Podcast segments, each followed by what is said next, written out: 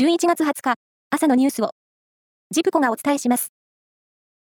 国連は18日、イスラエル軍が地上侵攻するパレスチナ自治区ガザ北部で、住民が避難する3つの学校が攻撃され、犠牲者が多数出たと明らかにしました。このうち、ジャバリア難民キャンプの学校では数十人から200人、別の学校では50人以上がそれぞれ死亡したという情報があります。国連要員は18日に北部ガザ市で地区最大のジュファ病院に入り、絶望的だと状況を説明しました。岸田総理大臣は、あさってにも会議を開き、国が中長期的な政策推進のために積み立てた180を超える基金すべての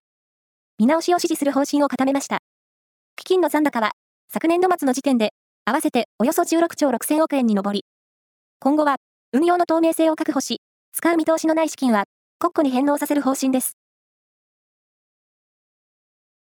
60年もの間、熟成させた、希少なウイスキー、ザ・マッカラン1926が、18日、ロンドンで競売にかけられ、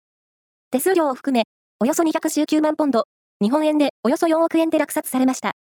サザビーズによりますと、ワインや蒸留酒のボトルとしては、過去最高額です。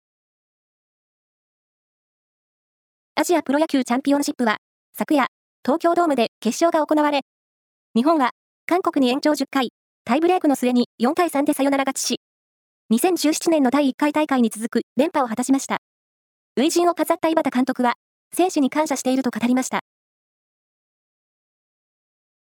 2028年のロサンゼルスオリンピックで、追加競技で採用されたソフトボールは、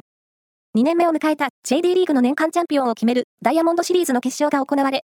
トヨタがビッグカメラ高崎に2対0で勝って、初の年間チャンピオンに輝きました。石川県の金沢競馬場で昨日夕方、コースの照明がレース開催中に全て消え、騎手3人が落馬するトラブルがありました。